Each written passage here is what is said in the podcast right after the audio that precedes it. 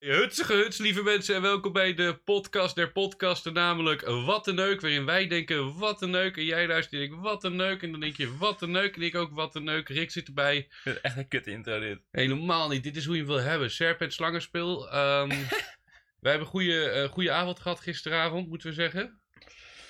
Ja, we hebben een goede avond gehad en nu eh, moeten we toch nog even de podcast opnemen. Ja, maar je merkt het al, wij zijn allebei een beetje wakker geworden met een hele, hele fikse kater. Eh, nou, in principe, daar gaan we het vandaag ook over hebben. Katers. Dieren, de Rick, dieren. Wat kut. Hoezo is dit? Ik, ik moest een onderwerp kiezen en ik, ik voelde de kater en ik dacht, ja, kater, dier, we gaan het over dieren We hebben. gaan het over dieren hebben. Oké, nee, ik, ik, dit is echt eh, voor de verandering. Ik heb nog niks gehoord over dit hele onderwerp. Ik heb nul voorbereiding gedaan. Dat ligt allemaal bij Bardo. Ja. Oké, ja, als jij denkt dat we een uur lang interessante dingen kunnen zeggen over dieren, dan gaan we dat nu proberen. Je hebt toch wel dieren gehad? Want dat is sowieso de eerste vraag. Ik heb, wel, ik heb wel dieren gehad, maar is dat interessant? Het is hartstikke interessant. Ben jij een dierenvriend of niet? Ja, Ja, ben jij een grote dierenvriend of zeg je... een hele grote dierenvriend. nou, je brengt het direct weer zo naar nu. zo ik, bedoel ik het niet te horen. ik zou zeggen, ja, ik vind dieren tof. Ik vind dieren tof. Soms kun je ze zo aaien en trucjes leren. En ze eten het eten dat ik ze geef. Want anders gaan ze dood. Zou ik je dus zeggen, ik was nooit echt een dierenvriend. Ik, het was de laatste paar jaar ben ik niet echt een dierenvriend. Alleen door mijn eh, afgelopen ex ben ik wel weer een dierenvriend geworden. Oké. Zij is heel veel met dieren, ze heeft allemaal dieren. En sindsdien, eh, Ben je weer een beetje geherintroduceerd aan dieren. eigenlijk wel, eigenlijk wel. Eerder dacht ik altijd bij mezelf, ja lekker er langs lopen, het is goed zo. Vind je het egoïstisch om huisdieren te hebben? Eigenlijk pak je wel gewoon een dier. En dan stop je het gewoon in je huis en zeg je, nou zit je vast! Ja, Dat precies. is eigenlijk wel een soort gevangenisstraf, eigenlijk. Ik had er toevallig hierbij staan, dieren die worden gevangen genomen door ons en die hebben het niet door. Is, is huisdieren een soort nieuwe ding waar we over heel veel heleboel jaren op terugkijken? Ik heb het heel erg met paarden die we Mhm. inzetten. Sowieso paardrijden. Vind ik gewoon, ik heb best wel het gevoel dat we in de toekomst paardrijden best wel iets respectloos vinden. Dat je op een dier gaat zitten met je zweepje, zo met je pam, pam, pam, harder, harder, harder. En dat we paarden gebruiken om zware dingen te trekken en machines aan te Ja. drijven. Het is eigenlijk gewoon slavernij met dieren. Het is een beetje dul, want ik denk niet zozeer dat, dat de dieren, dat aspect wat jij ervan zegt, dat kan nog wel. Het punt daarvoor is meer tergend. Waarbij we eh, dieren hebben gefokt om dit aan te kunnen nemen. Dus dat we, Dat, ja. we de wolf zodanig hebben doorgefokt dat hij nu gewoon eigenlijk een hondje is. Een downhondje, met wat gewoon alleen maar moeite heeft met ademen. Ja, dan kom je vooral in de hoek van dat we van die honden nog verder hebben doorgefokt. Dat ze inderdaad gewoon genetische defecten hebben. Van die kleine snuitjes en zo. Maar dan zien ze er wel schattiger Dan uit. zien ze er wel fucking schattig uit. Dus de rol die wil je hebben. Dat is het, daar, daar, ik denk dat dat wel gênant zijn gaat nu, we stuiten nu eigenlijk op een heleboel problemen tegelijk. We hebben dieren, slavernij, eh, genetische wanhoop. Ja. Zie je hoeveel... De... gevangenen, dieren gevangen nemen in je huis. Ja, wat- heb jij veel dieren gevangen genomen in je huis, in je leven? Ehm, ja, nou, wel een aantal, ja. Wel een aantal. Ik heb wel een grappig, eh, grappig verhaal. wat het staat een klein, gaat een klein beetje over huisdieren. Ik was laatst drie weken alleen thuis. Ja. En eh, ik moest dus een beetje op het huis passen. En normaal gesproken hadden we nog een hond en een kat. En die ging ik dan uitlaten en verzorgen en zo. Maar dat was allemaal een beetje weggevallen. Dus in Mhm. principe moest ik eens in de zoveel dagen even de grijze bak of de groene moet ik even buiten zetten. En dat is het ongeveer. Ja. Dus op een gegeven moment eh komen mijn moeder en mijn stiefpa weer thuis. En mijn stiefpa zegt... Hé hey Rick, heb je vandaag de vis al eten gegeven? Bro, moest ik de vis eten geven? ik had geen idee. Ik zei, nee, dat heb ik nog niet gedaan vandaag. Nou, maar ze leven allemaal nog. Eh, ze zitten net in een nieuwe vijver met zoetwatermosselen. Ze zijn zelfs bevallen, dus misschien heb ik een soort zwangerschap aangestoken door ze niet te voederen. Ik heb geen idee, het ging per ongeluk in ieder geval. je hebt ze per ongeluk doorgefokt. Ik ben juist echt een gigantische dierenvriend. Ik heb dan dus vaak die cavia's die ik eh, voor mijn vriendin heb gekocht. Mm. Eh, die, ja, Wat, heb jij ze gekocht of zij? ik heb de cavia's gekocht Ja. als cadeautje voor haar, maar haar moeder is allergisch. Dus daarom zijn ze heel vaak bij mij. En ze slapen ook gewoon op mijn kamer, naast mijn bed hebben ze meer ruimte. En iedere dag moet ze verschoond worden. Soms lig ik in mijn bed en dan Ah, lig ik echt zo van... Ah, ik mag niet slapen, ik moet de cavia's nog verschonen. Dan ben ik om vier uur 's morgens in mijn onderbroek zo dat, dat hok bij elkaar aan het vegen. Ik ben echt een dierenvriend in dat opzicht wel. Die grap die backfired dan keihard. Dan koop je even iemand anders een dier en krijg je het zelf in je huis. Of vind je dat ook helemaal niet erg? Nee, het is een heel leuke beetje. Nou, dat is een beetje mijn probleem waarom ik nu nog geen dier zou willen. Het is een verantwoordelijkheid. Dat als je thuis komt uit je werk en dan zie je die hond kwispelen met zijn staart, helemaal blij naar je toe rennen. Dan weet je, ah kut, ik heb een lange dag gehad, ik moet jou ook nog... eh, Ja, nou ja, niet zozeer dat zou ik irritant vinden. Maar Ik wil heel graag, zodra ik op mezelf dan wel een hond. mhm. Maar waar ik vooral mee zit, is dat je gewoon altijd er moet zijn voor die hond. Ja. Zeg maar, ik had het heel erg met mijn krantenwijk. Ik had een krantenwijk, dat was dan zes dagen van de week. Iedere dag behalve zondag bezorgde ik de krant. Dus ik kon niet met een vriendje even een weekendje naar Arnhem. Maar ik moest zaterdagochtend gewoon de fucking krant bezorgen. En dat heb je ook gewoon heel erg met een hond. Je kan niet een avondje lang gaan stappen en zeggen: Oh, ik slaap wel in Amsterdam. Ja. Want je hond is daar niet. En die moet gewoon uitgelaten worden. Anders eet hij al je spullen op en poept hij alles onder. En terecht ook. Want jij hebt natuurlijk een hond gehad, die is laatst overleden. Is dat de enige dier uit jouw jeugd wat je hebt gehad, een hond? Of... Nee, we hadden daarvoor nog een hond. Oh, serieus? Eh, ja, ja, daarvoor hadden we nog een hond. En eh, ik heb hamsters gehad. Dat is het verhaal. Ik heb ooit, ik heb ooit een hamster vermoord toen ik klein was. nee, hoe dan? Ja, super lullig. Ik had hem dus vast Ja, oh. toen ik klein was. En toen heb ik hem dus blijkbaar te hard geknepen of zo. Dus toen ging ik naar mijn moeder toe van mama, hij doet het niet meer. Oh. Ik, had, ik had twee hamsters, Bassie en Adriaan. En Wie toen heb ik, toen heb ik Bassie, eh, ja, Als je moet kiezen wie je dan van de twee vermoord, Bassie of Adriaan, zou ik ook Ja. voor Bassie gaan. weet je, Adriaan is tenminste nog acrobaat en Bassie zit vol kattenkwaad.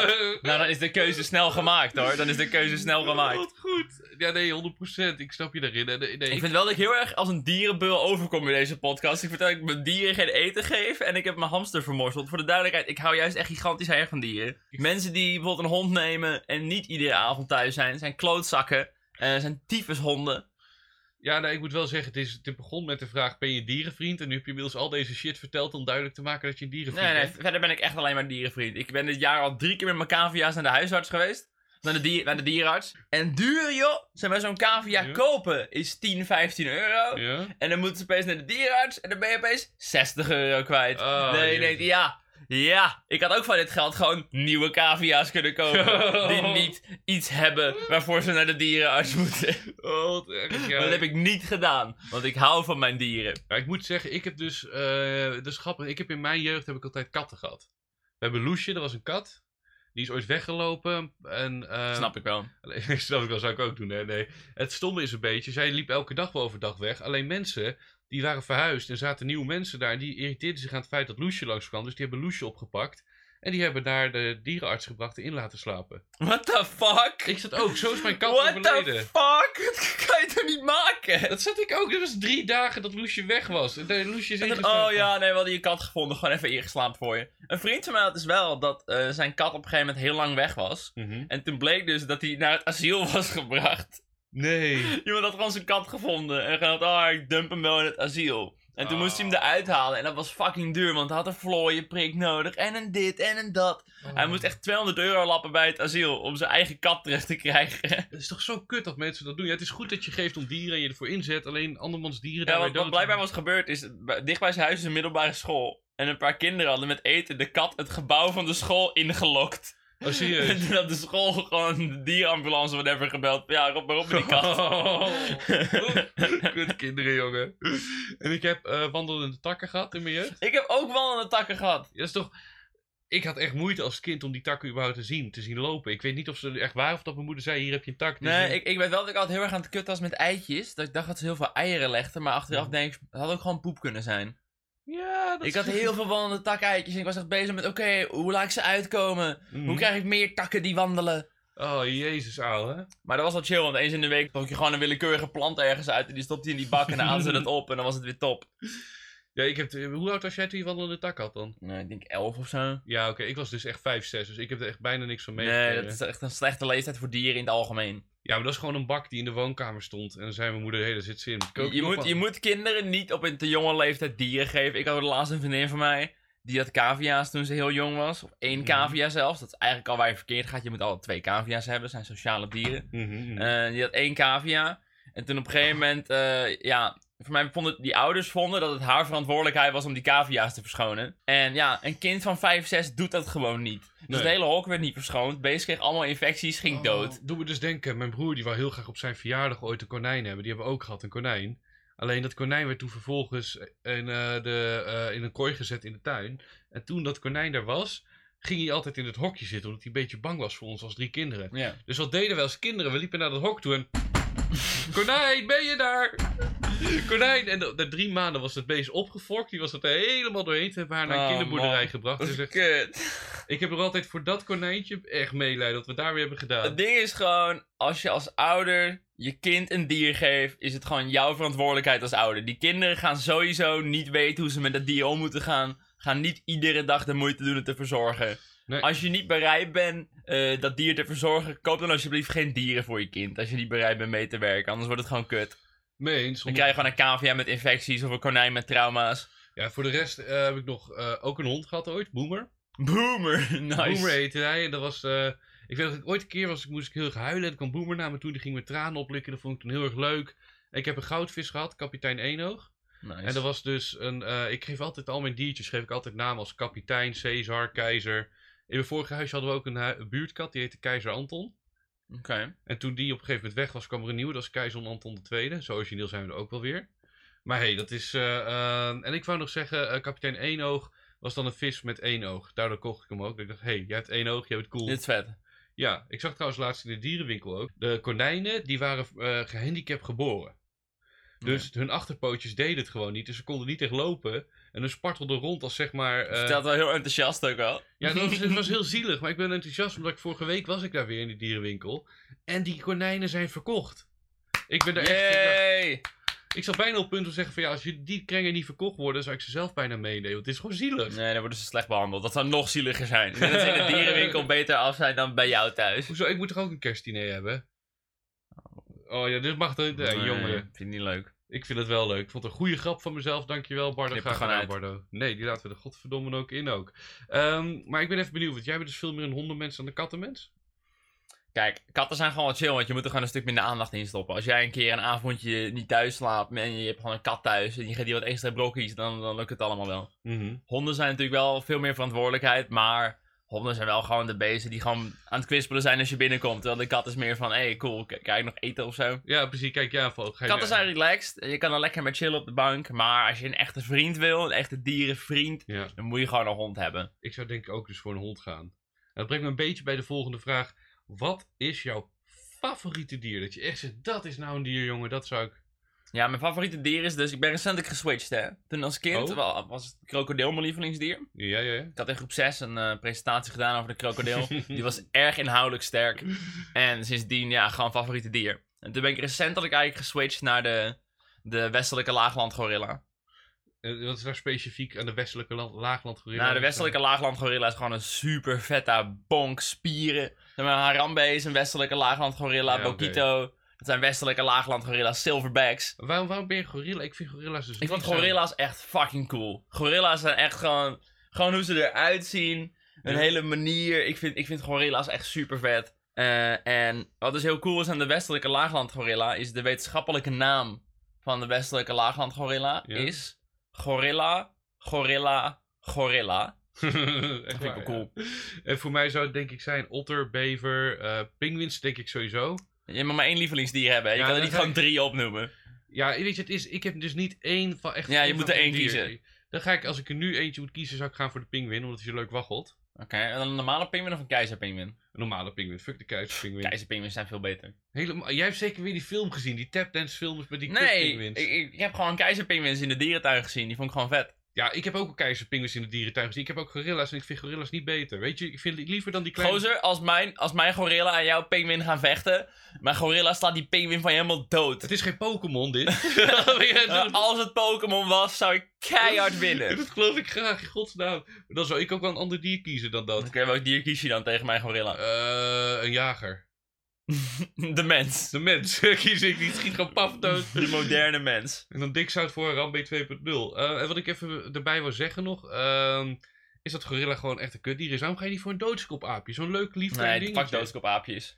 Nee, All my friends hate doodskopaapjes. Naki. Dat is toch ook een Nee. leuk klein aapje? Maat. Waarom ga je voor zo'n grote... Ik, ik liep ook laatst in de apenhult en het is gewoon echt niks. Die Jawel. Gorilla's die zitten daar maar... Ik heb Tarzan gezien en ik weet hoe kut Kurchak was tegen Tarzan. Nee, kijk, die gorilla's in de dierentuin zijn gewoon zo saai, maar we ze gevangen hebben. Die hebben gewoon niks te doen. Ze hebben een paar vierkante meter om te chillen. Op een gegeven moment heb je het gewoon ontdekt. Hoeveel wilde gorilla's heb jij gezien in je leven? Eh, wel echt eh, geen. Maar ik denk dat ze wel enthousiaster zijn over het leven dan de, dan de gorilla's in de laat ik dierentuin. anders zeggen. Welk dier zou jij nog als huisdier willen? Wat is je ultieme huisdier dat je zegt, oh, als ik die nu... eh, Maar Kijk, je hebt van die dieren die mensen dan als huisdier hebben. Dan denk ik, kan dat? Eh, een fret is een heel goed voorbeeld. Je kan gewoon een fret als Mhm. huisdier hebben. Maar het schijnen best wel nare beesten te zijn. Die kunnen dan in je vinger bijten. Ja? En dan laten ze ook gewoon niet los. Dan moet je ze onder de koude kraan doen. Oh. En dan gaan ze weer van je vinger af. Met huisdieren heb ik een beetje hetzelfde als met eh, bieren. Ja, ja. Dat, soms zie ik een bier met, oh, bier met koffiesmaak. Bier met banaan. Dat ik denk, wauw, waarom doet niemand dit? Ja. En dan proef je het en dan is het goor. Dat heb je een beetje met dieren van, oh, kan je een, oh, je kan een chimpansee als huisdier hebben. Dat mag gewoon in Nederland. Oh, het wordt één grote tyfusbende. De reden dat we sommige dieren niet vaak zien als huisdieren, is omdat het een kut idee is. Ja, maar als je er één mag kiezen, je mag alles roepen nu. Gaan ze ook normaal doen. Oké, Buiten, ja, ze gaan het gewoon normaal doen. Het is je ideale beeld. hè, dan gewoon een chimpansee. Sowieso, Eh, chimpansee. chim- Chimpansee, ja, ik zou het wel cool vinden. Ik, ik zou denk ik zelf gaan voor een chinchilla of een schildpad. Schildpadden zijn gewoon saai. Ja, maar die wordt wel, ik bedoel, ik, ik, las, Je kan gewoon een schildpad kopen, hè. De dingen zijn een paar tientjes. dat weet ik. Die ik, eten sla. ik zag laatst dat de schildpad van, eh, wat was het, Isaac Newton of Napoleon, of volgens mij Napoleon was overleden, zijn schildpad. Waarschijnlijk die van Darwin, maar... Was de Darwin? Ja, ook goed, helemaal goed. Maar in ieder geval dus is een bekende schildpad laatst overleden, vond ik wel grappig. En Is dat grappig? Dat er een schildpad dood is? ja, dat, dat hij zo oud is geworden. Dus een Hij is wel heel oud nalatenschap. geworden. Die gozer heeft gewoon de hele burgeroorlog in Amerika meegemaakt. Misschien heeft is die waar. schildpad meegevochten op het front. Dat zou Je weet het niet. En voor mij chinchilla, wat vind jij van chinchilla's dan? Die zijn toch ook leuk, een klein fluffy. Even een goede foto erbij halen. Ken je chinchilla's niet? Jawel, maar even, goed, even goede foto. Achter, achter mijn huis zit dus iemand en die verkoopt chinchilla's. Daar heb ik toen een keer ook een chinchilla op mijn schoot gehad. Ja, chinchilla's zijn gewoon opgefokte incestbabies van hamsters en Dit eekhoorns. baseer je op een foto. Je kijkt naar een foto en je zegt, oh, dat is dit. Helemaal niet. Die chinchilla's, Chinchilla's zijn echt kut. chinchilla's worden 30 jaar, zijn lekker groot en fluffy. Ja, maar dat is toch helemaal geen chill. Je wil als huisdier niet een dier dat 30 jaar wordt. Op een gegeven moment moet het gewoon klaar zijn ook. Ja, dat is heel erg. Ik wou dus laatst een dier, huisdier kopen. En toen kwam ik er ook uit bij cavia of hamster, net als jij. Omdat die snel, ja het klinkt heel hard, maar die moeten wel een beetje snel dood. En daarom, Nou ja, bijvoorbeeld als jij je kind een huisdier geeft en hij wordt 30, dan is het op een gegeven moment ook wel leuk dat je kind 5 is en je geeft ze een dier, maar je staalt ze er wel mee op tot een 35ste, zeg maar. Ja, dat is een beetje een probleem. Dus ja, op een gegeven moment moet je als ouder wel gewoon praktisch kijken. En dan is een dier wat over een paar jaar er niet meer is, ja, best wel lullig. Want je hebt wel het overlijden van een dier wat je meekrijgt. Misschien ook wel mooi, dat je kind moet toch een keer met de dood in aanraking komen. Misschien dan liever eerst met een hamster dan met oma, zeg maar. Want ik denk dat die kinderen heel veel kunnen leren van dieren. Hè? Dus je leert even verzorgen, je leert je Ja, verantwoordelijkheid. verantwoordelijkheid. De- de- Maar hou er wel dood. rekening mee dat als ze die verantwoordelijkheid niet nemen, dat iemand het doet. Ja, dat iemand moet het doen, dus als ouder moet jij het dan doen. Maar chinchilla's vind ik zelf bijzonder cool. Het is dat ze 30 worden, is een beetje een nadeel, maar ook weer cool dat ze 30 worden. Maar Nou, als jij ze verzorgt, worden ze geen 30 hoor. Geen zorgen. Oh jongen, ik, ik heb verzorgd mijn dieren beter dan jij met je Ja, welke dieren heb jij dan? Welke dieren ik heb gehad of heb? Die je hebt. Ja, nu heb ik geen dieren. Nee, je zijn verzorgd tegenwoordig tijd. Ja, nou ja, god, als het erop aan zou komen, ik zou nu een dier nemen, zou ik, denk ik, ja, ik moet geen discussies over voeren, want jij verzorgt ze ook goed hoor, daar niet van. Eh, laten we even kijken, want ik had nog één andere, hè, waar ik heel benieuwd naar ben. Oké. Wat, wat, oh, je gaat nog iets googlen? Nee. Oh, eh, wat is jouw minst favoriete dier? Dat je Oeh. zegt, eh, Hmm, moet ik even over nadenken, man. want het punt is voor mij altijd, ehm, ik haat alles wat in de zee leeft. Alles wat in de zee leeft, echt alles gewoon, nee. Ook nee. kreeften. Oh, dat vind ik het ergste. Ik vind kreeften en krabben echt vet. Ah, nee, die zijn zo Als je in een aquarium bent, dan zie je zo'n tandtoe grote kreeft. En dan altijd, oh yeah boy. Ja, dat is cool. Dat is iets wat... Ik was ooit in Turkije, was ik aan het ronddobberen met mijn broer op een matje. En dan waren we langs de kust aan het gaan van Turkije. Op een gegeven moment keek ik naar beneden en dan zag ik daar zo'n kreeft bewegen. Met twee van die...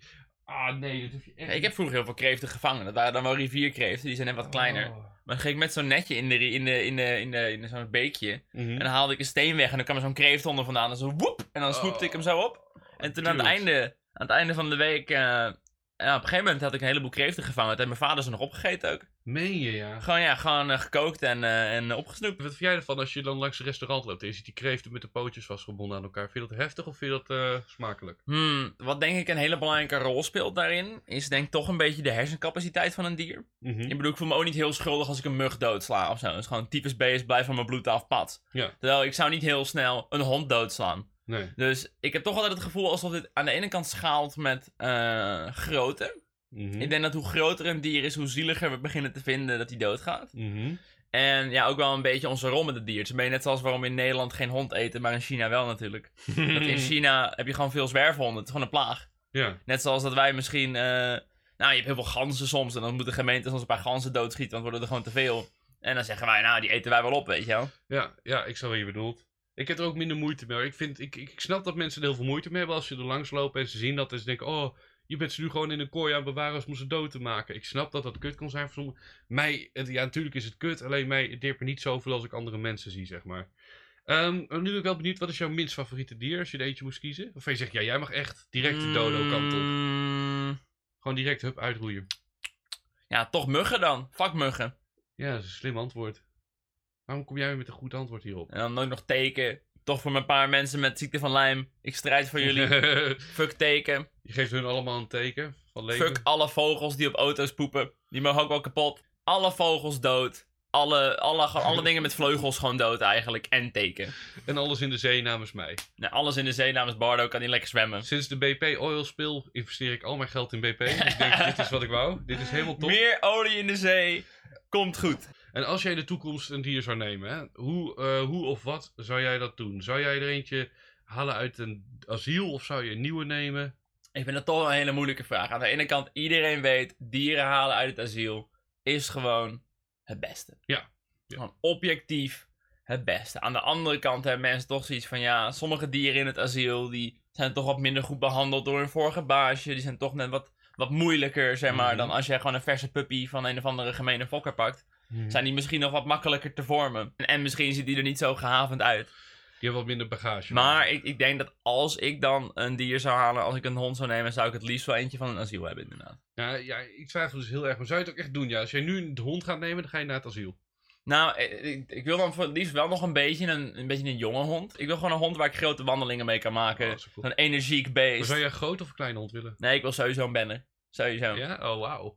Ja, ik, ik heb dus, daar heb ik een beetje... Het is zo kop of munt als je er eentje haalt bij het asiel. Bijvoorbeeld, Dionne heeft Dolly. En Dolly is een weergaloze hond. Dat is zo'n lief ding. Alleen ik ken ook mensen die hebben dan een ander hond. Ik zal geen namen noemen, want wordt die mensen weer boos. Maar eh, dat, die, die zijn zo irritant. En die blaffen en die gaan. Dat je denkt, gozer, ga even stil. Maar dat is met dieren in het algemeen. En net als je dieren bij een fokker haalt, dat je ook gewoon hebt dat ze soms kut zijn. Dat is ook deels een beetje zoals de dog whisperer dan zou zeggen, hoe jij de hond opvoedt. Ja, maar het is wat jij net zei. Het is dat- een beetje makkelijk om te zeggen, oh, de hond is gewoon wel of niet leuk. Dat is ook deels de interactie Ja, die maar jij als, hebt met je als hond de hond dan niet leuk is, laat hem dan niet leuk zijn door mijn fout dat ik hem heb verneukt. Niet dat iemand anders hem heeft verneukt. Want dan is een beetje dik iemand anders een eh, rommel op te ruimen. Snap je wat ik Ja, bedoel? ja, ja. Dus dat is een beetje het rottige eraan. Maar jij zou wel hoe dan ook naar het asiel gaan?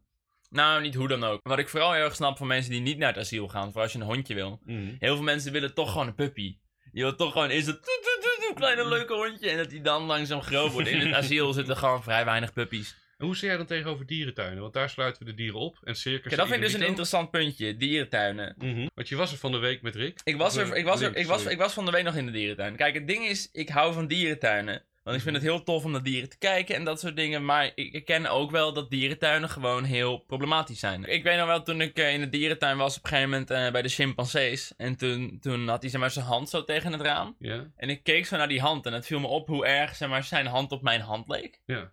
En toen had ik best wel een moment dat ik dacht van wow, eigenlijk best heftig dat deze gast in een kleine kooi zit. Terwijl ze zitten, liggen best wel dicht bij mensen natuurlijk. Natuurlijk. en Ik vind echt praktisch dezelfde handen. Vooral de nagels en dan maar een beetje die rimpeltjes en dat losse velletje. Je beschrijft hier zo'n Pocahontas scène. Dat een aap Ja, ja tegen ik, dacht echt jij- even van, hé broer, eh, misschien niet helemaal best dit. Wat denk jij, zou zo'n, eh, zouden die dieren er ook echt zelf echt last van ondervinden? Want ik, ik, ik vind het ook heel dubbel. Alleen ik vraag me af altijd, als je bent opgegroeid in gevangenschap, je bent nooit iets anders gewend, je kent ook geen andere verhalen, je weet niet dat het anders zou kunnen. Zou, zou jij het eh, chill vinden als je opgroeit in gevangenschap? Nou, ik denk oprecht, als ik niet zou weten dat het anders zou kunnen, dus ik zie niemand in mijn leven, niemand in mijn directe omgeving die vrij leeft, ja, dan kan ik er veel meer mee leven. Ik nou, bedoel- dan word je er misschien minder zielsongelukkig van, maar dat je leven als wel matig is. Exact, misschien zijn er mensen op aarde die kunnen vliegen eh, met de vleugels uit de rug, maar ik weet er niks van, dus ik stoor me er niet aan. Maar als ik achterkom dat mensen kunnen vliegen, denk ik van mezelf, ja, waarom kan ik niet vliegen? Waarom heb ik geen vleugels? Het idee dat wij dieren opsluiten is gewoon fucked up. En ik merk ook dat dat een beetje aan het veranderen is. Vooral bij, bij dolfinaria. Zeg maar, dolfinaria zijn steeds minder shows aan het doen waar je eigenlijk dolfijnen als een soort megaslaven hebt. Mhm. De dingen die ze met die dolfijnen doen worden eigenlijk steeds milder. Ja. En die shows worden eigenlijk steeds meer eh, educatief. Dus eigenlijk wat ze een beetje doen, dat doen dierentuinen eigenlijk altijd al hoor. Maar in plaats van een dolfijn trucjes laten doen, Ja. eh, laat je hem trucjes doen en om uit te leggen wat hij allemaal kan. Van oh, hij kan op het land lopen en oh, hij kan een bal ja, balanceren. precies. dus het is meer een beetje onder het mom van oh, kijk, ik leer je wat over het dier. De Ja. shows zijn eigenlijk meer een beetje uitleg over hoe het dier werkt dan dat ze nu gewoon enkel trucjes doen. Ik denk ook sowieso dat we in de toekomst echt wel zullen zien dat dieren steeds meer grotere verblijven krijgen. Wat natuurlijk ook een ding is wat dierentuinen doen. Ook een beetje om een beetje een goede naam te hebben. Is Mm. fokprogramma's, weet je. Als ze bijvoorbeeld eh, eh, gorilla's, die dus heel erg bedreigd zijn momenteel. Mhm. Dan hebben ze daar hele fokprogramma's om dus wel gorilla's in stand te houden. Dat hey, misschien verdwijnen ze in het wild, maar dan hebben ze tenminste... In gevangenschap kunnen we wel nog naar deze beesten kijken en ze onderzoeken. Ja. Ze hebben hele wetenschapsprogramma's erachter liggen. Dus in Cool. dat opzicht doen dierentuinen vaak wel hun best om ook nog een beetje een positieve bijdrage te hebben naast dieren in kooien gooien Weet je het- voor geld. Om het erger te maken, ik heb wel vertrouwen in dierentuin. Want ik merk ook als ik daar rondloop, die mensen die daar werken, die hebben echt... Wel een passie voor dieren, ja. is- je komt niet zomaar dat je zegt, ik wil echt bij de slager werken, maar het werkt iets, ik ga maar dierentuin. Zo, zo nee, dat niet. is waar. De mensen in dierentuinen houden wel echt heel erg van dieren. En, En dat doen is- ook echt hun best om eh, er wat moois van te En dat is maken. denk ik ook het falikante verschil tussen een dierentuin en bijvoorbeeld een circus. Bij een circus gaat het echt om de show. Ik heb niet Ja. het gevoel dat mensen bij een circus echt heel veel houden van Nou, de ja, dat olifant. circus ook wel echt een heel goed voorbeeld is van hoe we dus langzamerhand veranderen in hoe we naar dieren kijken. Dat zeg Mhm. maar een olifant in een circus en een leeuw of een tijger, dat het eigenlijk gewoon niet meer kan. Nee, dat is een beetje verleden tijd, passé nu. Ja, dat is eigenlijk ook gewoon een beetje gecanceld over de afgelopen, afgelopen jaren eigenlijk. Maar het is er ook bij wet verboden nu om eh, olifanten te hebben in een circus. Volgens mij wel, ja. Ik heb geen idee. Het is ook wel per land weer eh, compleet verschillen Ja, natuurlijk. natuurlijk zal het verschillen per land. Ik zag Circus Rens geloof ik, die had daar toen een heel ding over. Maar wat zou jij ervan vinden als jij nu naar een circus gaat en er komt toch een olifant? Zou je dan opstaan en weglopen? Zou je Nou, ik zou niet meteen denken van, oh nee, nu ga ik weg. Het ding is natuurlijk ten eerste al, ik heb al een kaartje gekocht. Dus zeg Mhm. maar, ik heb al financieel bijgedragen aan dit systeem. Dan kan ik boos weglopen. Mhm. Eh, ik denk niet dat ik dan opeens een statement maak dat die olifantengast denkt, oh, wat ben ik aan het doen met mijn leven? dan liep één gast weg. Oh nee, wat nu? Die ene guy. Dan kan ik misschien beter op dat moment er maar gewoon van genieten. Alhoewel, ja, misschien zit ik wel een beetje in mijn hoofd van dit is fout. Ik zou misschien wel de volgende keer denken van, wil ik nog wel een keer naar het circus gaan? Uiteindelijk is dat wel het ding. Iedere keer dat je geld geeft aan dit soort dingen, steun je wel dat het blijft bestaan.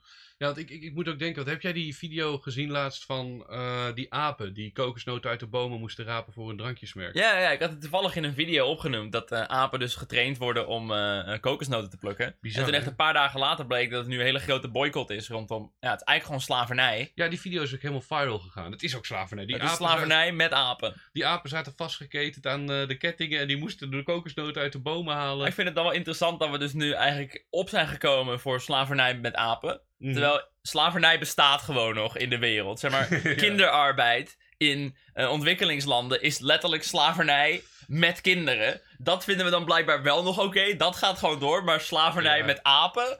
Dat is echt binnen een week is dat compleet opgeboekt. Laat maar zitten. Is- Fuck deze shit. Ik vind dat toch best wel een raar Het contrast. hoort er ook bij met het eh, WK 2022. Weet je nog waar die is? Eh, Ik- WK 2002. Dat was Qatar toch? Dat is Qatar. En daar is, ik zag dus laatst het artikel dat ehm, Noord-Korea heeft 20.000 werkers verkocht aan Qatar. En die krijgt er nu nog zo'n 14.500 terug. De rest is ongeveer dood gegaan. Oh ja, dat is allemaal goed. En dat je denkt, jongens toch. En wij Dit kan wel. We gaan gewoon lekker voetballen in Qatar, Ja, jongens. Die apen die moeten echt even kap met kokosnoten plukken. Maar de 6000 mensen die dood gegaan zijn om een voetbalstadion te bouwen. Ah joh, lekker een balletje knallen. Kan niet wachten. Het slaat ook nergens op. Weet je hoe warm het is in Qatar? Het is daar zo warm in de zomer dat we dus nu in, tijdens kerstmis het WK voetbal gaan doen. Oh, oh, dat wist ik Dus niet dat eens. kan ook helemaal niet. Dus dat is gewoon een probleem. En Qatar heeft ongeveer 3 miljoen inwoners. Het is gewoon zo groot als een paar provincies uit Nederland. Ja. Het is kleiner dan ons. Dat je denkt, waarom gaat dat? Nou ja, sorry. Dus- nu, nu we het een klein beetje hadden over slavernij. Ik las toevallig gisteren een interessante uitspraak daarover. Mhm. Eh, het ging over kapitalisme als concept. Eigenlijk de reden dat kinderarbeid bij wet verboden is, omdat als dat niet zo zou zijn, zouden kapitalisten gewoon die kans pakken. Oh, we kunnen kinderen gewoon laten werken voor heel weinig geld. Oh, dan doen we dat wel gewoon. Oh, serieus, ja. Dat is eigenlijk de, in principe is dat de reden dat we het verboden hebben. Als kinderarbeid niet verboden was, was het nu gewoon aan de gang. Dan waren er gewoon ouders die zeiden: Oh, mijn kind van zes gaan naar de fabriek sturen. Oh, Ja. Zou dat echt gebeuren? Ja, want ja, het erg. ja, natuurlijk zou het echt gebeuren. Er zijn mensen die gekke, zieke shit doen. Heb je Ik, die? ik had het dus gisteren met jou over die Oeigoeren in China. Mhm. Dat er letterlijk Oeigoeren zijn die gewoon als slaven letterlijk katoen aan het plukken zijn. Is dat ik schoolvoorbeeld slavernij is Ja. gewoon gaande in China.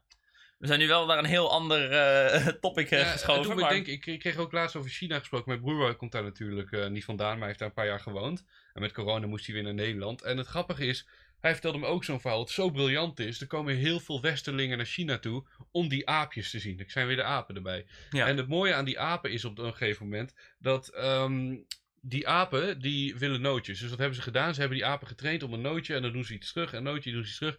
En op een gegeven moment hebben ze gezegd: Oké, hier heb je een iPhone. Ik ruil hem voor het nootje. Dus wat wil, doet de aap? Die ruilt de, eh, de iPhone voor een nootje. En op een gegeven moment komen alle toeristen langs. Die staan met de telefoon naar die aap toe, met een gestrekte arm. En die aap denkt, oh cool, iPhone. Pakt het ding en die rent door de Ze bosjes. hebben gewoon die apen getraind om iPhones te stelen. Yep, en dat is echt een hele, een hele criminele organisatie. En jij als toeristje denkt, oh ja, kut, mijn telefoon is gepakt door een aap. Het zal wel. Het zal wel, ja. Het is gewoon een aap die denkt, oh grappig, Ja, daarom. En je krijgt die niet meer terug. dit is fucking top. Dit is Dit, gewoon... soort, dit soort ideeën hebben we meer nodig. Als je die aap ook gewoon volgens zijn nootje geeft, is ook gewoon een goede deal. Er is geen slavernij, heeft Nee. plaatsgevonden. Die aap die doet het voor een nootje. Jij hebt een iPhone. Iedereen is daar gelukkig. En ehm weet je wat ik trouwens ook nog wil zeggen? Toen jouw verhaal met die eh, gorilla met de hand op het raam. Ik... Chimpansee. chimpansee, sorry. En het stomme is, ik zag laatst die video, die heb je waarschijnlijk ook wel gezien, van die aap die op een motor rijdt. En die rijdt dan in een steegje. Dan springt hij van die motor af. En dan pakt hij een baby en dan rent hij met die baby weg. Nooit gezien. Ken je die video niet? Ah, tik hem eens één keer in. Want als je dat ziet, dan denk je ook, apen hebben echt bewustzijn. Doe maar monkey. On motorcycle. Steals baby. Ja, Dit is echt de meest YouTube-titel ooit. Monkey on motorcycle steals baby. Ik zweer het je, we kijken hem nu samen in de podcast. Dit is zo bizar wat hier gebeurt. Kijk, dan komt hij aan op een motor, stopt van de motor What the fuck? en hij pakt de baby. Hij rent ermee door. Je denkt, Wat de fuck gebeurt hier? Er komt ook echt gewoon een aap op een motor Ja, dit is. Dit is top. Dat een heel klein motortje wel. Ja, een heel klein motortje en een hele kleine aap. En daarmee, want ik bedoel, ik weet niet, ken je de Hangover 2 nog? Ja, jammer genoeg wel. Waarbij die aap ook aan drugsdealer was. Dat is ook niet uit de, zomaar uit de lucht komen vallen. Dat is ook ergens op gebaseerd. Op dit soort shit dus. En ik vind het zo fascinerend. Ik denk, apen hebben veel meer bewustzijn dan we denken eigenlijk. Ja. Zullen we nog een beetje doorpakken met een beetje dierenactivisme en hoe we kijken naar de rol van dieren in de toekomst? Want ik vond dat wel Ja. interessant om een beetje voor de diepgang. eh, Je bent godverdomme nu mijn hele ding aan het overnemen. Het Ja, staat hier joh. inderdaad dieren testen vegan. Vroeger aten wij dieren. Want ik zag dus Ruben van der Meer, die heeft een boek lopen promoten. Vond ik een hele mooie. En dat boek heet Vroeger aten wij dieren. Ja. En dat vind ik best wel een interessant idee. Dat je misschien over 200 jaar zegt, vroeger aten wij dieren. Ik denk Ja, dat op een gegeven moment gewoon zo not done is om dieren te eten, dat het echt gewoon helemaal weg, eh, ja. Ja, dus ik denk dat het best wel een ding gaat worden vanuit de toekomst. Dat we echt ons gaan schamen voor hoe we nu het vreten. En dat zeg ik, ik eet elke dag vlees. Ik kan ook niet zonder. Ja, het is wel een interessant ding dat vandaag de dag is het wel zo dat iedereen heeft gewoon die filmpjes gezien met hoe verschrikkelijk die dieren eh, behandeld worden. En we toch zoiets van, ja, maar ik vind vlees gewoon zo lekker. Ik probeer zelf dan wel een beetje langzamerhand de flexitariër kant op te gaan. Mhm. Dus dat je probeert af en toe gewoon een dag geen vlees te eten. En dan eet je af en toe wel vlees. Maar ja, natuurlijk is het alsnog een klein beetje hypocriet. Je eet alsnog vlees. Ja. Maar de uiteindelijke dierenleed dat je bezorgt is gewoon minder. Maar ben jij in staat om te zeggen, ik word vegan? Ik ga er gewoon helemaal mee kappen. Ben Kijk, je- ik, vegetariër zou me echt nog wel lukken. Ik denk dat ik vlees amper mis. Behalve als ik in een restaurant zit. Als ik in een restaurant zit en ik betaal dat werk veel geld voor mijn eten. Dan wil ik gewoon een lekker bord spareribs. Ik ga dan niet een of andere salade eten. Dat vind ik niet chill. Maar zou dat voor altijd blijven bij jou? Dus of, vegetariër moet echt nog wel lukken. Maar ik vind vegan wel moeilijk. Want ik vind dingen zoals kaas. Ik heb net nog als ontbijt een lekkere bak kwark leeg zitten lepelen. ik vind zuivel eh, gewoon super chill. en ook ei zit ook in zoveel dingen. Ik heb echt respect voor mensen die vegan zijn. Want je moet zo erg opletten. Er zijn zoveel dingen waar ei en melk in zitten. Ja, vind je ook, ja, ei en melk, ja, het is een soort, hè, je hebt die koeien die staan vast en die, ja, ik, ik snap het idee dat je dat niet mag eten, maar dat gaat voor mij iets te ver. Ik, ik heb al moeite met het idee. Nou ja, weet, je- weet je hoe koeien zeg maar melk geven? Ja, ik weet hoe het gebeurt, ja. Ik kom uit de Het boeren. hele, hele proces is super naar. Dus die, die koeien moeten de hele tijd bezwangeren. En dan die Mhm. baby's er weer uit jatten. En die maak je meteen weer dood of zo. Die gooi je weer ergens heen. Nee, ik, Het is een heel naar proces. Dus zeg maar, ja, ja, op het moment, eh, eigenlijk is melk drinken net zo erg als koeienvlees eten. Ja, oké, dat is een beetje juist de filosofie. Maar zou jij dus, als jij zegt dus, als ik vegetariër word, word ik eigenlijk direct al door vegan? Nee, Dat nee, dat, zeg ik, dat zeg ik niet. Dat zeg ik niet. Ik zeg dat het makkelijker zou zijn om vegetariër te zijn dan vegan. Vlees zou ik een stuk minder missen dan, dan zuivel en melk. Maar zou jij in staat zijn om te zeggen dat, eh, ik ga ervoor, ik ga niet meer vlees eten? Is dat Ik zou het wel een keer willen proberen misschien. Gewoon eventjes een keer... Ik heb dat bijvoorbeeld gedaan eh, in januari. Even iets anders. Mhm. Ik heb meegedaan aan Dry January. Dan ga je heel januari niet drinken. Mhm. En wat ik vooral merkte is toen het voorbij was, omdat ik zo bewust bezig was met niet drinken, dat ik daarna ook minder ging drinken. Dus ik denk als ik zou zeggen, ik ga een maand vegan eten, dat als die maand voorbij is, ik wel weer stop met vegan eten, maar ik denk dat ik wel meer vegan zou eten dan ik normaal Ja, zou doen. vind Dat het toch een soort van goede gewoonte blijft hangen. Ja, dat is een beetje wat mensen doen ook met de detox van de telefoon. Dan ga je even een maand niet op je telefoon en dan ga je wel op je telefoon, maar veel minder. Ja, Dat je gewoon weet hoe het was, even zonder, dat je even... dat je die afstand kan nemen, ja. Ja. ik, ik, moet zeggen, ik zie jou dus nog wel voor aan om een keer helemaal vegan te gaan ooit. eh. Misschien ben ik een, hè, zeg je van Bardo je bek, wat zeg jij nou? Maar Nee, nee, nee. Het is wel iets waar, waar ik wel vaker over nadenk. Ik vind toch eigenlijk wel, wat je net zei, vroeger aten we vlees. Ik denk toch dat ja, als je die beelden ziet, denk je toch van dit is toch niet oké. En dit is letterlijk een systeem wat ik in stand hou. ja. Eh, hoe voel ik me daarover? Dus ik denk dat vooral eh, de enige stap die je nog meer zou kunnen maken is als je gewoon een keer mensen hun huisdieren kidnapt en ze dan door zo'n systeem heen halen. ja. dat, we, dat we je hond even op die manier doodmaken. Hoe blij ben je dan, zeg maar? Nee, het- het is ook gewoon oprecht. Het, maar je mag bijna niet zeggen, sorry hiervoor, maar het is gewoon een holocaust die we uitvoeren met alle dieren. Opgefokt. Ja, het is gewoon zo dat, eh. dat dieren staan gewoon nog een stukje lager dan mensen. Dus hebben het gevoel dat op dieren rijden en ze met een zweep slaan wel nog kan. En bij mensen is dat gewoon een beetje raar. Dat is volgens mij alleen maar gebaseerd op het idee van bewustzijn. Wij mensen zijn veel meer bewust en eh, we kunnen... Er is een mooie term voor, hè? Wat dan? Je hebt dus bijvoorbeeld racisme, seksisme, maar je hebt dus ook speciesism. Dat is eigenlijk soortisme. Ja? Dan zou je het eh, heel matig naar het Nederlands kunnen vertalen. Het is eigenlijk gewoon het idee dat wij als mensen beter zijn dan, dan dieren. Dat wij belangrijker zijn. Er is toevallig een docu, ik had iets heel raar gelezen, was een man. Die had, ik geloof een of andere, had een bus vol mensen gegijzeld. Mhm. En zijn enige eis was dat de president van, ik geloof Kroatië of Oekraïne, die moest de documentaire Earthlings endorsen. Oh, zie je? En ik las dat eergisteren. Toen ben ik de documentaire Earthlings gaan kijken. Ja. En het is dus ook een docu over de vleesindustrie en hoe wij dieren... Van Joaquin Phoenix, toch? Ja, voor mij wel, ja. Ja, die is toen helemaal doorgedraaid. Ik, heb die ook, ik vond het een hele nare docu. Het idee van de docu is dus dat eh, wij mensen en dieren zijn gelijk. We zijn allemaal aardlings. We zijn allemaal eh, levende wezens op aarde en daarin zijn we dus gelijk. Dat is een beetje het idee. Ja, maar zijn planten ook niet levende wezens op aarde? Nee, want die hebben geen gevoel. Ja, maar dat is, nu maak je daar een onderscheid in. Enige, er zijn niet heel veel dingen die ons onderscheiden nou van ja, dieren. uiteindelijk vind ik bijvoorbeeld dan... Ik, ik kan bijvoorbeeld pescotariërs ook nog wel een soort van begrijpen.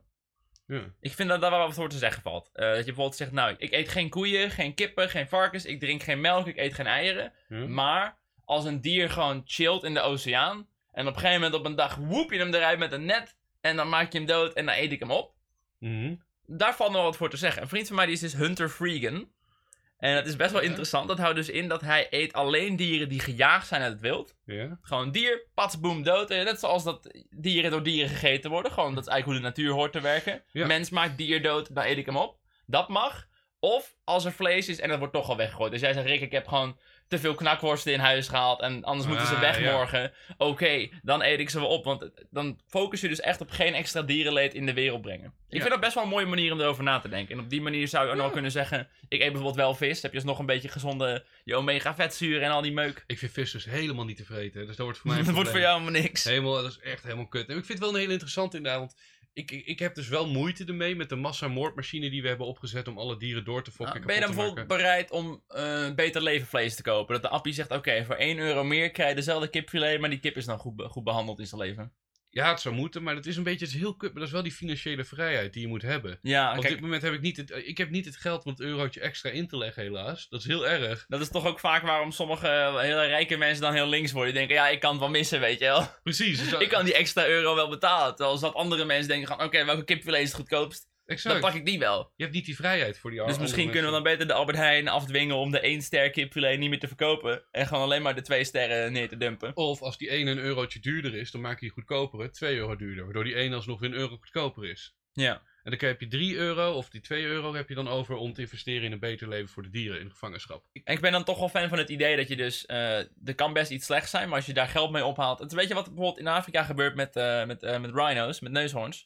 Er schijnen dus plekken te zijn waar je als rijk persoon een rhino mag doodschieten. Wow. Maar dan betaal je dus heel veel geld. Dan, stel jij wil een neushoorn doodschieten, kost je 100.000 euro. Mhm. En met die 100.000 euro kunnen ze vervolgens weer 20 neushoorns redden. Ja. Het is een beetje dat idee. Je kijkt gewoon puur niet zozeer naar de, de specifieke daad die je doet, maar naar het grotere, grotere geheel.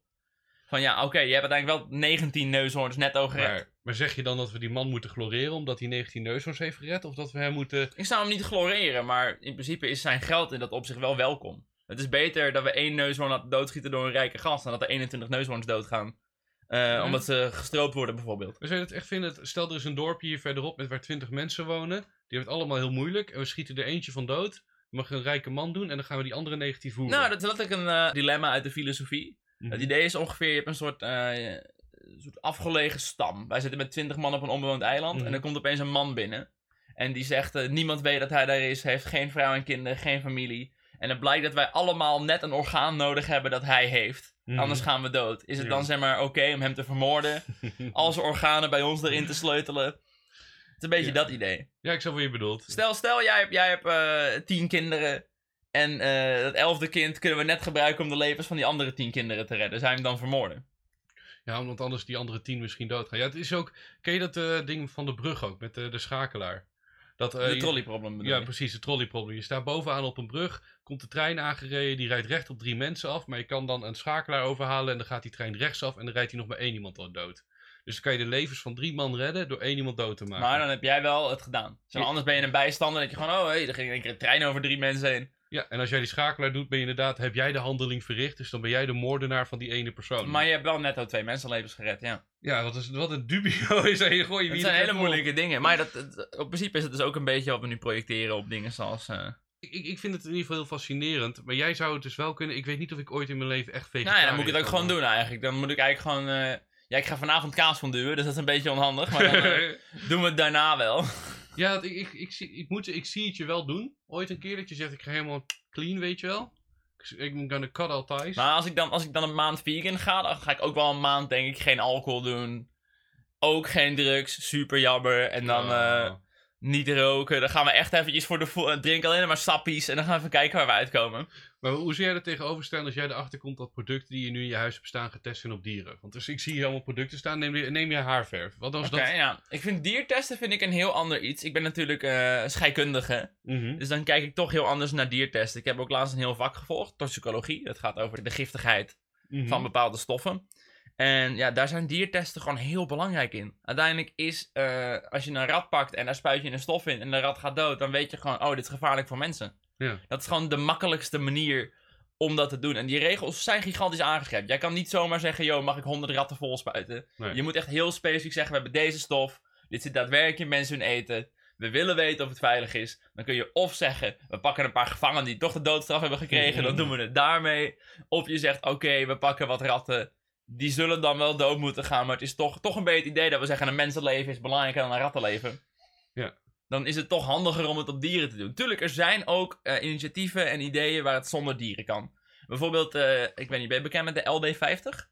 Nee? Die, eh, LD50 is in principe de giftigheid van een stof. Gebaseerd op wat ze doen is ze pakken 100 ratten. Ja? Die spuiten ze allemaal vol met een bepaald gif.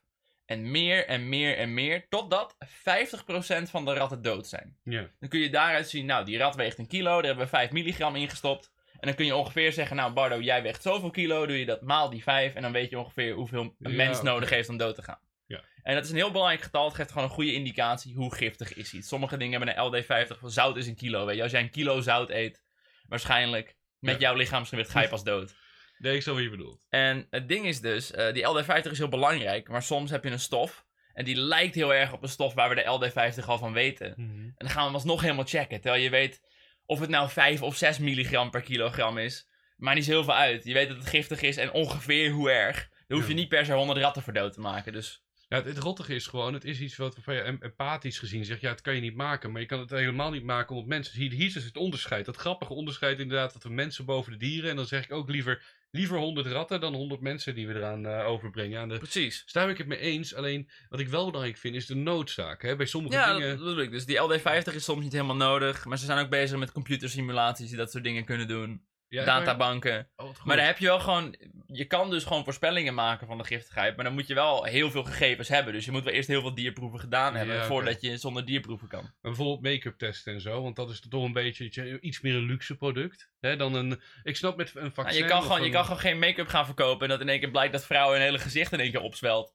Kun je gewoon niet doen. Ja, maar je kan er wel iets, iets subtieler mee omgaan. Want ik bedoel, als het echt nood gaat om medicatie en dergelijke, als het daarom gaat, dan snap ik dat Maar hoe moeten dat... we dan make-up testen? Ja. Je zou op een gegeven moment zeggen dat alle stoffen in make-up al een keer los getest zijn, toch? Dat we gewoon. Waarom? Je gaat er niet vanuit dat iedere lipstick weer rare moleculen bevat. Dus dan zou je zeggen dat het niet meer getest hoeft te worden. Maar Ja, maar als, als- de markt telkens uit wil breiden, nieuwe dingen wil toevoegen, ja, ik snap dat ze dat willen doen. Dus nieuwe foefjes en dingetjes, experimentjes gaan uitvoeren. Dan zouden nou, we misschien nieuwe is het interessant om te zeggen tegen zo'n groot make-up merk dat in ieder geval dat iedere keer dat je dierproeven wil doen, dat het heel duur wordt. Ja. Waardoor het dus misschien minder snel gebeurt dat je nieuwe stoffen toevoegt dat er getest moet worden. En het geld wat je dan vangt, kun je weer stoppen in dieren redden. Ergens anders in de wereld. Ja. Dat is wel trouwens dan de vraag of je de hele markt niet op zijn eh, op slot gooit. Nou, kijk, de make-up industrie heeft vies veel geld. Ja. Die hoeven zich daar echt geen zorgen om te maken hoor. Eh, die kunnen echt wel een paar tientjes extra missen voor wat dierproeven. En anders dan eh, passen ze hun formules maar gewoon iets minder aan. Ja, ik snap wat je bedoelt. Het moet wel gebeuren, want anders, ik vind testen op mensen erger. En dat is dat moreel, moreel gezien heel raar, dat we dieren onder onszelf Dus ja, zetten. dierentest is sowieso gewoon het liefst zo min mogelijk. Maar als het moet, dan moet het. Ja, dat je denkt hoe vaag het ook is. En als ik het een beetje concludeer, dan zou jij dus nog vegan kunnen worden. En voor mij wordt dat wat moeilijker. Ik zou... Nou, kijk, weet je wat het vooral ding is? Eh, heel veel mensen die gaan dan op zoek naar vleesvervangers. Die gaan op zoek naar, eh, naar zo'n zo'n namaak hamburger en dat soort dingen. ja. Die vallen vaak gewoon tegen. Weet je, dat is ook nog wel een ding. We hebben gewoon meer technologie nodig. Ik denk dat langzamerhand heb je ook steeds meer dat melk en eieren gewoon vervangen kunnen worden in eten door andere dingen. Mhm. Dat je niet meer last van hebt dat je slagroomtaart geen, geen melk bevat, zeg maar. Nee. Ik denk dat sowieso als de technologie steeds meer die kant op gaat, dat we ook gewoon steeds meer makkelijker die stap kunnen maken. Maar, wat vooral een dikke tip is van mij over vleesvervangers. Je moet liever niet gaan kijken naar dingen die dingen naproberen te doen. Ja. Zeg maar, een nep hamburger is vaak gewoon niet zo lekker als een echte hamburger. Pak gewoon dingen die op zich plantaardig zijn. Ik vind zelf falafel bijvoorbeeld. Falafel is fucking lekker. Hummus is fucking lekker. Er zijn echt wel dingen waar geen vlees in zit. ik ik zou het inderdaad, als ik nu vegan ga, maar ja, want als jij een maand vegan gaat en je wil iets groters mee doen, hit me up. Ik zou best mee willen doen voor de lol. Wordt voor mij echt een hel om te doen. Maar ik zou niet eh, hamburgers gaan eten, want dan hou je de illusie in stand dat je die hamburgers wil eten. Snap je wat ik bedoel? Dus Nou, sommige mensen willen dat juist wel. Die willen juist dat er zo min mogelijk verandert. Dat snap ik ook wel weer. God, en laten we nu eh, voor de duidelijkheid nog één keer toewerken naar de grote conclusie hiervan. En dat is met name onze paardrijden, is de sport of niet? nee, nee, nee, nee, dat is niet... Vind ik een topdiscussie om te hebben. Oh, oh, je wilde... Oké, heel kort dan, maar... Is paardrijden een sport, Bardo? Ja of nee? Ik vind het heel dubbel, want ik, ik geloof dat, maar dan kunnen we beter een keer een podcast doen over sport. Ik geloof dat je dat in moet delen met de intensiteit van de sport. Dat is net als bij Max Verstappen, die rijdt een auto. Nee, ik wilde net zeggen, want ik wilde eigenlijk net vragen als jij ja of nee zei, vind je Formule 1 dan wel, ook, wel of niet ook Ook lol, hebben hier allebei hetzelfde over nagedacht, merk ik al. Want ik zit heel erg... Kijk, Max Verstappen, die rijdt een auto. En dat is heel cynisch om zo te zeggen. Maar daar doet hij veel minder fysieke inspanning Nou, het dan... schijnt heel smart te zijn hoor, Formule 1 rijden. Ja, ik, ik weet dat het zwaar is met alle G-krachten die je op je lijf voelt. Alleen als je kijkt naar een Lance Armstrong die op de fiets... Ja, dit is EPO, maar boeien. eh, die moet echt die hele fiets gewoon zelf aanduwen. En bij een auto hoef je... Ja, het is, op, het is op een andere manier, maar kijk, ik denk dat wat heel veel mensen hebben met de discussie is paardrijden wel of niet een sport, die denken dat het paard gewoon alles doet. Dat je zeg maar net zo goed niet op een paard laat kunnen zitten en de hele opdracht was precies hetzelfde gegaan. Ja. Ik neem aan dat dat tegenvalt, dat je toch op een bepaalde manier je paard wel moet sturen. Als het gewoon puur is, leer je paard trucjes en laat hem dan dat trucje zien, dan is het niet echt een sport meer. Nee, dat is 100%. Hondenraces zijn toch ook geen sport? Dat je mensen die honden aan het trainen zijn... ja, maar dan zitten de mensen dus ook niet op de honden. Nee, maar dat is... Je traint een hond en je traint een paard. Eh, en dan maakt het... Je loopt wel mee met de hond natuurlijk. Volgens mij, zeg maar, als we jou op een paard zetten of Ankie van Grunsven op hetzelfde paard, gaat toch de finale van het, eh, van het eh, Olympische Spelen toch anders verlopen, denk ik. Dat weet ik wel zeker, maar dat Dus geldt, is er toch wel iets wat de rijder doet, wat toevoegt maar dat aan... geldt toch ook als je mij of jou bij een hond zet ten aanzien van iemand anders die de hond echt getraind heeft bij zo'n hondenraceparcours. Dat is toch ook Ja, dat is verschil waar, kan dat is merken. waar. Nou, dan- zullen we het nooit weten of paardrijden een sport is. Maar ik denk paardrijden is een sport, maar niet zo heel heftig. En dat is met name... Het rottig is, ik vind... Nou, ik- dart is toch ook een sport? Is niet heel heftig. Ja, maar de fysieke inspanning is heel laag. En daar, darten is een sport, maar ik bedoel, meer paardrijden vind ik nog minder een sport dan de F1. Want bij de F1 heb je inderdaad de G-krachten, dingen die erbij gebeuren. En paardrijden zit je echt alleen en je traint een Ik paard. denk dat het best zwaar is om op een paard te zitten ook, hoor. Het gaat best wel te keren en je wordt ook alle kanten opgeschud. Ja, maar laat ik het anders zeggen. Is Louis van Gaal een sporter? Want Louis van Gaal die stuurt een heel team aan. Zoals Nee, de- van Gunsven. Ja, Een als, hij, als hij niet, voor mij heeft hij ook in- gewoon daadwerkelijk zelf gevoetbald. Maar eh, Ja, oké. voetbalcoach zijn is geen sport. Dan wordt het op een gegeven moment dan wordt alles een sport. Ja, Dan, dan, wordt, dan wordt eh, vakken vullen ook een sport. Want Ankie van Gunsven die stuurt het paard natuurlijk aan. Ja, maar Dus ze zit op het paard. Ja, ze is direct bij betrokken. Ja, maar Ze Louis, stuurt fysiek het paard aan. maar Louis van Gaal die staat er toch ook bij op het veld? Nou, je zou bijvoorbeeld ook weer kunnen zeggen, als schaken een denksport is, is een voetbalteam coachen ook een denksport, want het is ook Nee. tactisch. Dan kun je, in principe kun je dus, ja, verdedigen dat alles wel een sport is wat, ja, is paardrijden een sport, ja of nee? vind paardrijden wel een sport, maar dat kun je denk ik vooral zeggen als je paard hebt gereden. Ik denk dat het moeilijk te zeggen is of het een sport is als je het nooit gedaan Heb hebt. ik jou het verhaal verteld dat ik op een paardrijden heb gezeten? Heb je dat werk dressuur gedaan en zo? Ik, ik heb op paardrijden gezeten, echt voor een paar maanden. oh, is het een sport? Eh, jawel, het is wel, je moet wel op een gegeven moment fysieke inspanning leveren om één te worden met het paard en te kunnen rijden. En ehm, daarmee verder te komen. Maar eh, laat ik even de- eh, oprecht wat ik wou zeggen. Dus de grote concluderende vraag is eigenlijk: zou je paardentherapie doen? Nee, dat is het niet. Maar nee, zou jij. ehm, hou jij van dieren? Ja. Hoe erg hou jij van dieren met name eigenlijk? Dat vroeg je aan het begin ook al. Nee, toen zei ik was je favoriete dier. Maar nu ben ik Nee, meer... vroeg of ik een dierenvriend was. Ik heb niet gevraagd, want dat heb ik expres niet aan het begin gedaan. Stril je altijd tegen, lul. Ik wou vragen, moest je bijvoorbeeld huilen toen je hond overleed? Natuurlijk. Ja? Ik was, hou je, van mijn hond. was je een paar dagen ook echt van de kaarten van? Nou ja, nou, in principe bij mijn hond was het vooral dat hij al best wel heel erg ziek werd. Dus dan hebben we het in de eerste aflevering ook een beetje over gehad dat het rouwproces dan wat anders is. Dan heb je toch Hmm. gesmeerd een beetje uit over de tijd. Maar als je in één keer aangerezen wordt door een bus, zou ik wel keihard janken, ja. Want ik weet nog wel dat toen mijn kat overleed, die ik aan het begin vertelde, die is ingeslapen door een paar mensen verderop. Eh, Kut verhaal. Ja, het is gewoon kut. Maar aan het begin boeide het me niet zoveel. Maar pas toen we haar echt hadden begraven bij een boom in een park ergens en we reden terug, toen besefte ik me van, oh kut, ik ga haar nooit meer weer zien. En toen was ik echt, was ik een jochie van acht jaar of zo. Toen moest ik echt janken, dat was niet normaal. Ik had echt heel lang last van spookkat en spookhond hier. Dat die, die kat en die hond waren zo lang hier, dat iedere keer als ik zeg maar, de deur naar de woonkamer opende, ik echt het gevoel had dat die hond er nog zou zijn. Oh, serieus? Dat was oh. heel naar. Oh, wat kut, Heel man. naar. Dat keer dacht, oh, zit die kat daar nou? Nee, dood. Oh, oké, dus zover. Maar het is niet dat jij dan drie weken niet meer kan functioneren. Nee, eh, joh, dat uh, it is what it is. Op een gegeven moment moet je gewoon door. Jezus, man. Ja, ik vind het wel mooi. Ik hou van de diertjes. Ik vind prachtige diertjes. Alleen, eh, de liefde is er wel vanuit mij. Ja. Maar ik, ik voel me niet direct geroepen om nu drie katten en vier honden weer in mijn huis te halen. Misschien één hondje een keer of zo. Nou, als het een misschien is, zou ik het gewoon niet doen persoonlijk. Ja, maar, moet, eh, als je een dier neemt, moet je ervoor gaan. maar daarom zit ik ook te denken. ironisch, jij hebt dus die eh cavia's al gedaan, kutzooi. Als YouTuber mag je nooit andere dieren of iemand anders doen. Maar om een hamster, cavia, muis, een klein diertje te nemen wat na twee, drie jaar doodgaat, om dat eerst te testen, weet je Ja, wel. even kijken hoe dat bevalt.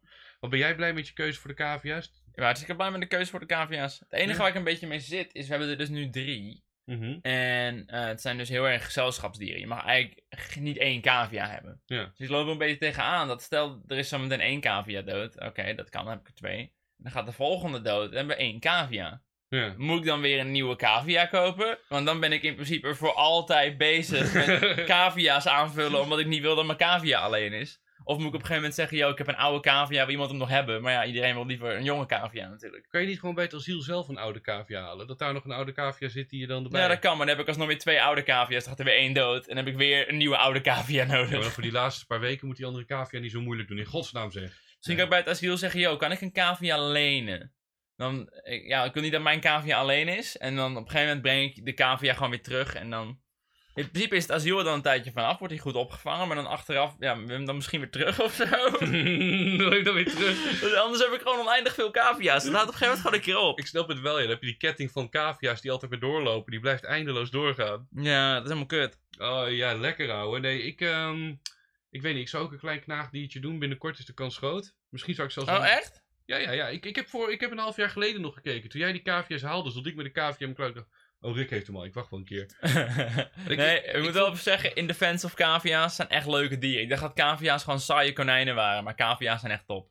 Ja, en ik, ik voelde me gewoon een beetje dubbel als ik dan eh, dat zou posten. Dan krijg je weer, oh jij hebt het van Rick. Ik dacht, nee. Want ik, al mijn, hoe heet jouw cavia's? Jij geeft ook kapitein en zo. Ik heb, eh, ik heb kapitein Ja, Poepneus, kutzooi. en ik heb Sjors, en ik heb Pinda. Oké, die laatste twee vind ik cool. Alleen ik baal van die kapitein Poepneus. Kapitein Poepneus is top. We noemen altijd gewoon Poepneus, maar... Ja, want ik geef dus al mijn namen. Ik had ook keizer Anton. En dit was de eerste Eno. keer dat ik kapitein in de naam van een dier had eigenlijk, maar het voelde wel Ah, Ik, ik zou dus de mijne waarschijnlijk eh, John Connor noemen. goed. Ken je John Connor? is toch van de Terminator? Ja, want dat is die gozer die terug in de tijd gaat. En dan zou ik iets voorplakken zoals Saar John Connor. Van de Russische Saar, weet je wel. Maar, Oh, ja, ja, ja. maar dat is een beetje mijn ding. Ik vind het leuk om één woordje. Queen, John Connor. eh, jij dus ook. Dat is mooi, hè? Leuke, gekke naam verzinnen. Wat is de meest trotse naam die je ooit hebt verzonnen voor een dier? En papi- kapitein Poepneus, sowieso. Ja, kut. En ik wil vooral als ik dan zo'n grote hond heb, dan wil ik echt zo'n wel zo'n cliché naam dat die Diesel heet of zo. Dat vind ik vet. Ja? Zo'n grote hond genaamd Diesel, dat wil je gewoon. Ik zou de mijne, als ik een hond, zou ik hem of Boomer of Barney noemen. Ik heb een Boomer gehad. Nou, ik kan hem gewoon Boomer de tweede noemen. Hè. Boomer de tweede. Onze kat die heette altijd Hendrik. En dat vond ik altijd wel leuk, omdat het zo fancy is. Zo graaf Hendrik. Dan zou ik zeggen Hertog Boomer de tweede. Hertog Boomer de tweede, dat is top. Dat is toch heerlijk, man. We zijn nu, eh weten we een beetje hoe we allebei van dieren zijn gekomen. Maar zou jij jezelf een eh, dierenkenner noemen? Ben jij een dierenkenner of val je niet in die categorie? Heb je een dierenquiz gevonden?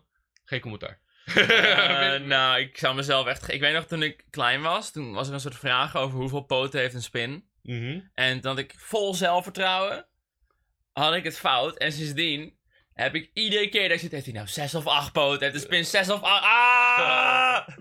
voor mij heeft de spin dan acht poten. En voor mij moet je, om een insect te zijn, per definitie zes poten hebben. Is dat het? Ja, dat wist ik niet eens. En de spin heeft er dan dus acht.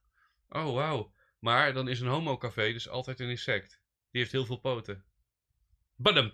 Nee, want als je dus meer dan zes poten hebt, ben je geen insect. Oh, er zijn geen insecten. Oh, sorry.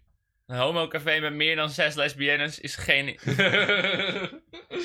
oh, wat een flauwe grap is dit ook. Ben je klaar Maar voor de oké. quiz? Fuck it, kom maar door met de dierenquiz. Hoeveel tanden en kiezen heeft een schaap? Ja, go gast. Gozer.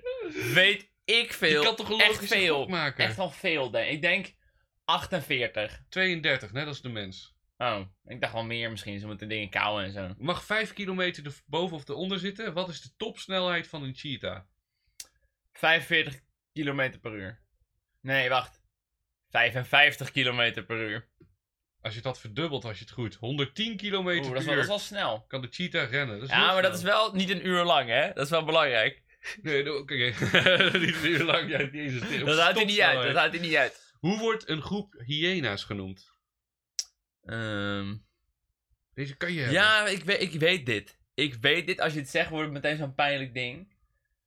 Ehm, Je hebt nu 0 goed, 2 fout. Dus kom op, Rickert. Alsof jij wist hoeveel tanden een schaap heeft en wat de topsnuit van een cheetah is. Ik, mijn eerste gok was net zoveel als de mens. 32 had ik gezegd. Cheetah had ik niet gedaan. nee, nee, nee, je lult. Je lult. Godverdomme, wat op, man. God, fuck jou. Ik leuk een dierenquiz opzoeken. Wil je fucking bek houden? Ehm, Oké. Ik, ik weet een hoe groep een, hyena's. een groep hyena's heet. Ja, nu ben ik benieuwd. Het is iets weirds. Dat je denkt van, hè, dat is wel raar. Je mag ook gewoon roepen, want het is niet... Nee, nee, nee, nee. nee. Ik, ga, ik ga dit goed hebben. Geen zorgen. Nou, sorry voor de mensen thuis die deze Nee, podcast knip ik er, luisteren. die- knip, dat knip ik er gewoon uit, Bardo. Dat is geen probleem. Oké, dan waren we even stil. Dan wacht ik op je antwoord. Ik ga gewoon heel goed nadenken. Ik heb geen idee. Ik heb geen idee. Gok iets, dan heb je de... Een eh troep pakt gang. Oeh, gang was heel dichtbij, een clan. Clan. Oh, jongen, wat... ik dacht dat je hem nog ging hebben. Wat is een dik-dik? Geen idee. Een antilope. Maar natuurlijk. Eh, maar natuurlijk. Ehm, wat voor dier is de wespenbok? Nou, ik denk dat de wespenbok dan geen bok is, maar ook geen wesp. De wespenbok is een kever. Godverdomme, heeft het goed ook.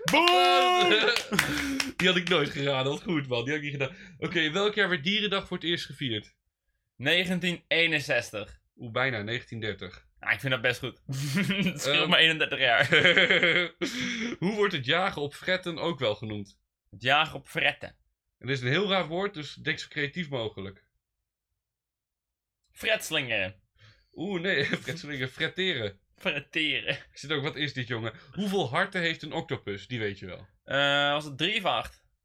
Wat wordt het, drie of acht? Je moet kiezen. Ik kan ze niet allebei... Eh, ik ben ook in de war, want voor mij heb je ook iets met 8 hersenen dan misschien. Dat ieder ding... eh, ik ga voor 3. Je gaat voor drie?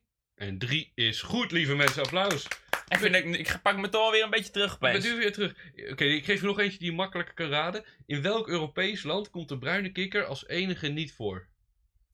Oké. De ehm, bruine kikker, waar komt De die voor? bruine kikker. Je zit te denken aan een plek waar het gewoon continu te koud is.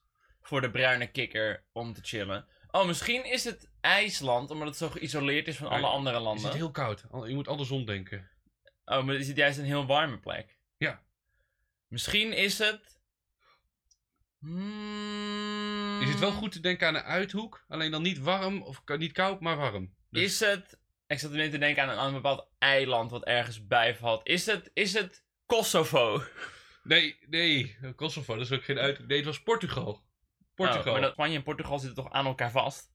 Ja, Dan kan er toch ook best wel een kikker van Spanje naar Portugal belanden? ik heb Ik kan geen me niet voorstellen dat ze wel in Spanje zitten en niet in Portugal. Ik ben Ik niet denk niet, ik vraag. denk niet dat quizvragen.net zomaar valse informatie Ik denk het wel. Ik denk dat quizvragen.net gewoon de smoel moet houden. Oké, welk dier wordt ook wel de buidelduivel genoemd? De buidelduivel. De Ja, buidel. buidel zou je zeggen kangaroo, maar dat zal het wel weer niet zijn. En we zijn hier een hele moeilijke quiz aan het doen. Ik denk dat het een vampier is. Of een, eh, een, een, een vleermuis. Oeh, dat met vampier dat je de goede kant op ging. Nee, Tasmaanse duivel. Doen we nog twee laatste vragen, want dan zijn we er klaar mee. Welke apen worden ook wel bosduivels genoemd? Wat, wat is een Tasmaanse duivel ook weer? Dat is, een Dat is van de Looney Tunes, is die. Die is een... eh, ja, die komen uit Tasmanië. Dat zijn die... eh, Ah ja, dat zijn die... Beetje die- die- otters. eh, wacht, ik moet je wat laten horen. Ik zal ook in de podcast eh, dit doen. Weet je wat voor geluid de Tasmaanse duivel maakt? Oh nee, nu ben ik wel benieuwd. Tasmanian Devil. Maar ja, kom je Komt niet uit bij de cartoon? Komt ie. Geluid van de Tasmaanse duivel.